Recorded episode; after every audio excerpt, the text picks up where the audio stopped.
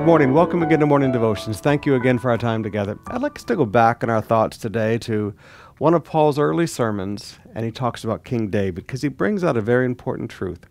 In Acts 13, beginning with verse 22, but God removed Saul and replaced him with David, a man about whom God had said, about whom God has said, I have found David, son of Jesse, a man after my own heart. He will do everything I want him to do. Now I want you to notice God had said. This is what God, this is what heaven said about David. Now you say, well, Pastor, somewhere, you know, David committed sin with Bathsheba. He had her husband murdered. Look at all the da da da da. Yeah. It is amazing to me how people remember the thing you did wrong and they don't remember a lifetime of what you did right.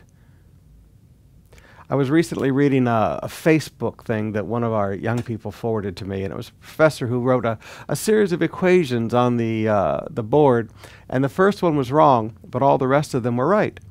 And the students couldn't see all the right because all they could see was the wrong. And he explained to them this is the fact of life. People will always look at the one thing you did wrong and not see all of the wonderful things you did right. People today, all they want to do is look at David and said the one thing he did wrong, which most scholars say took place in about a three month period. So three months out of a lifetime. He screwed up. Now, he screwed up big time. I make no excuses for that. But this is the truth I want you to get. Heaven, heaven thinks about you based on your heart and your will.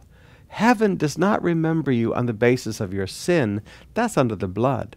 Heaven remembers you because of your heart and your desires.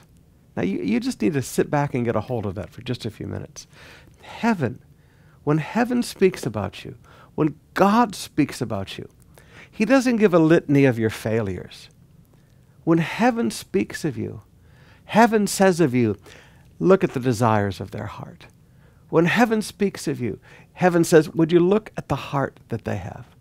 Heaven doesn't bring up all of your past, it's under the blood. Heaven looks at your desires and your heart.